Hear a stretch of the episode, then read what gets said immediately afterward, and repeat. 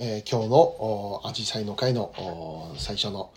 聖書のお話ということで始めていこうと思います。えー、今日の聖書はですね、えー、一つ、ヨハネの一章一節というところを読みたいと思います。ヨハネの一章一節。はじめに言葉があった。言葉は神と共にあった。言葉は神であった。はい。えー、今日はですね、このイエス・キリストとはということで、えー、少しの時間お話をしていこうと思っております。えー、で、私たちが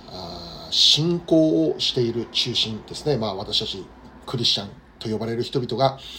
えー、信仰している中心ですね。で、また、それは、この聖書が私たちに伝えようとしている最も中心的なことですね。え、それが何かというと、イエス・キリストであるわけですね。私たちは一体何を信じて、え、クリスチャンと呼ばれる存在となったのか。それはイエス・キリストを信じることによってということなんです。また聖書は私たちに対して、このイエス・キリストを信じるならば救われるということを、まあ、教えてくださっているわけなんですね。で、まずはじめにこの私たちという存在は救われなければならない存在であるんだということなのです。私たちが救いを得ることのために、えー、神様は聖書というものを私たちに与えてくださっている。そして私たちを救うために、えー、その聖書を通して、えー、神様が語っている中心的なことというのは何かというと、イエス・キリストを信じれば救われるんだよということなんですね。だからこのイエス・キリストということがとても重要なポイントだということなんです。イエス・キリストのない信仰は信仰ではないんです。イエス・キリストが語られていない聖書は聖書ではないんです。私たちクリスチャンが信じているのはイエス・キリストであり、そしてイエス・キリストを信じるならば、あなたは救われますというふうに聖書は教えているということなんですね。で、私は現在、えー、私ですね、私は現在、まあ、イエス・キリストを信じているわけです。そしてそれによってクリスチャンと呼ばれるものとなりました。クリスチャンと呼ばれる人は、このイエス・キリストを信じて、救いを得た人々であるということができるんですね。イエス・キリストがいなければ私たちが救われるということはなかった。イエス・キリストがいなければ私たちは今も罪の中で生きる存在でしかなかったということです。しかしそのような人生からイエス・キリストを信じる信仰によって救われたものとして生きることができるようになったということなんですね。はい。私たちが救われるためには、このイエス・キリストが必要なんです。イエス・キリストを信じる信仰が私たちを救いへと導いてくれる。では、私たちは何から救われなければならないということなんでしょうかね。何から救われなきゃならない。それは、あ至ってシンプルであって、罪からの救いなんですね。罪からの救い。そしてそれは罪の結果、受けなければならない死という報酬であります。死という報酬、ここからの救い。人は全てが罪人となってしまった。その結果人は死という報酬を受けなければならなくなったと。まあ、聖書をそう教えているんですね。で、一つ聖書を読んでみますね。一つ聖書、ローマ書の6章23節というところを読んでみたいんですけど、こう書いてあるんですね。ローマ書の6章23節にこう書かれてあります。罪から来る報酬は死です。ね、罪から来る報酬は死です。しかし神のくださる賜物は私たちの主キリストイエスにある永遠の命です。はい。今読んだ内容でわかることは罪から来る報酬は死なんだよということなんですね。罪の結果人は死という報酬を受けなければならない。死というものはこれは報酬なんだ。罪のゆえに受けなければならなくなった報酬なんだというふうに教えているわけですね。で、報酬ということは、どういうことかというと、まあ、仕事をするならばそれにふさわしい報酬、まあ、給料という形で受け取ることができるわけですね。同じように罪人となった人間はその報酬として死という報酬を死という形で受け取らなきゃならないということなんですね。しかし、そのような私たちがイエス・キリストを信じるならば、罪から救われる。つまりそれは罪の報酬である死からの救いを教えているんですね。死からの救い、それがイエス・キリストを信じる信仰によって与えられるんだよ。イエス・キリストを信じさえするならば罪人としてこれ以上裁かれることなく死という報酬も受ける必要はなくなるんだよ。イエス・キリストを信じる信仰が私たちを罪から救うということなんですね。じゃあここで考えることは罪とは何ですかということですね。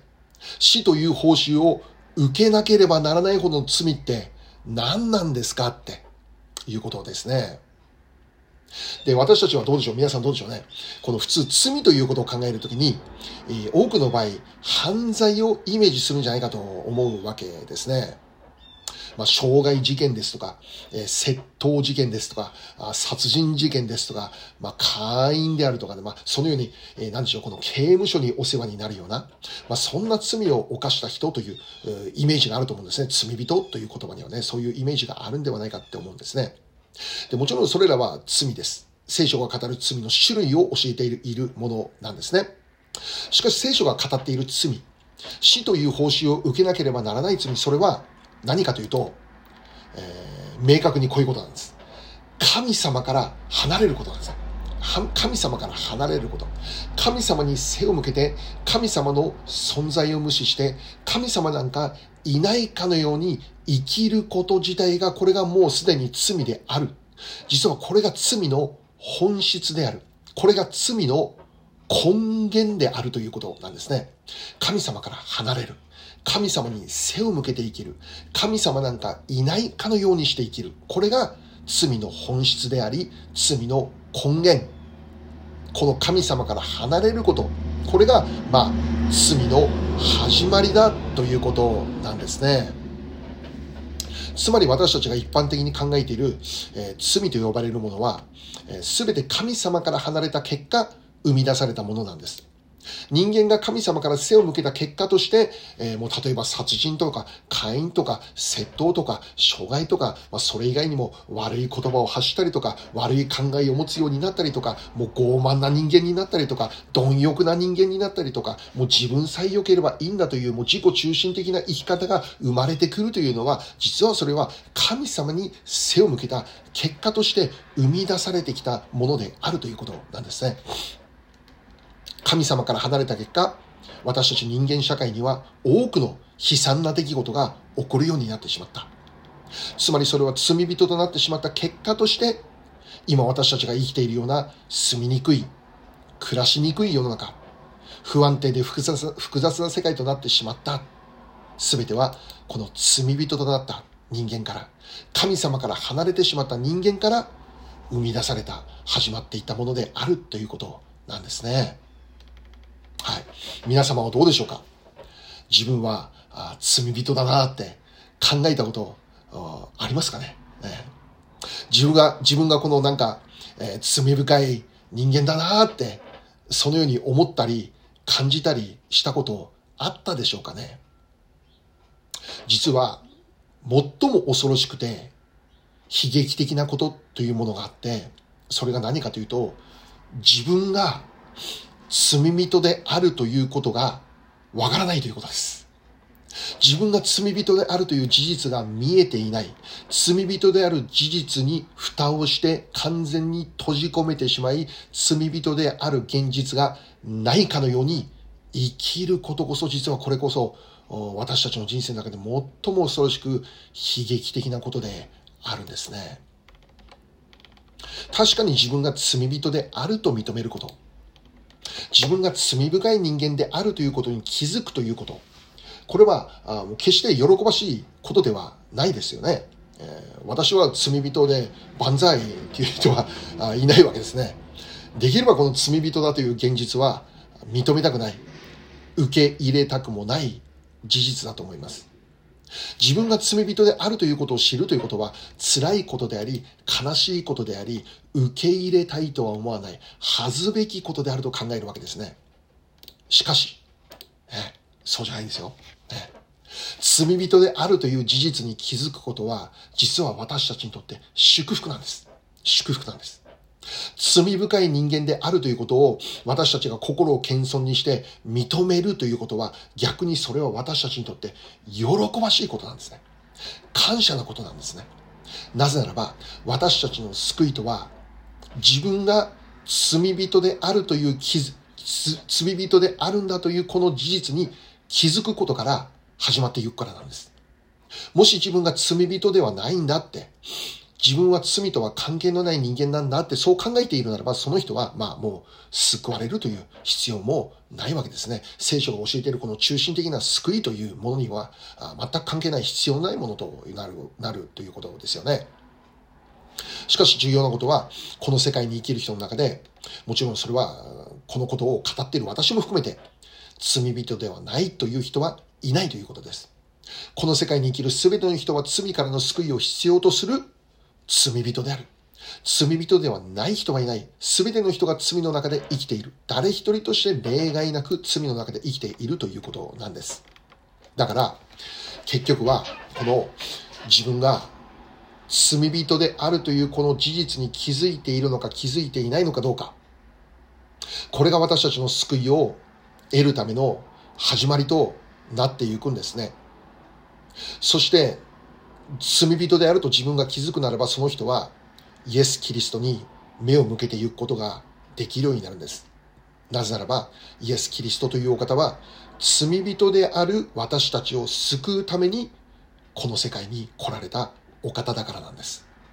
もう一つ聖書読みたいと思います。もう一つ聖書。マルコの2章17節というところ読みますね。マルコの福音書。マルコ2章の17節です。マルコの2章17節というところを読んでみますね。マルコの2章の17節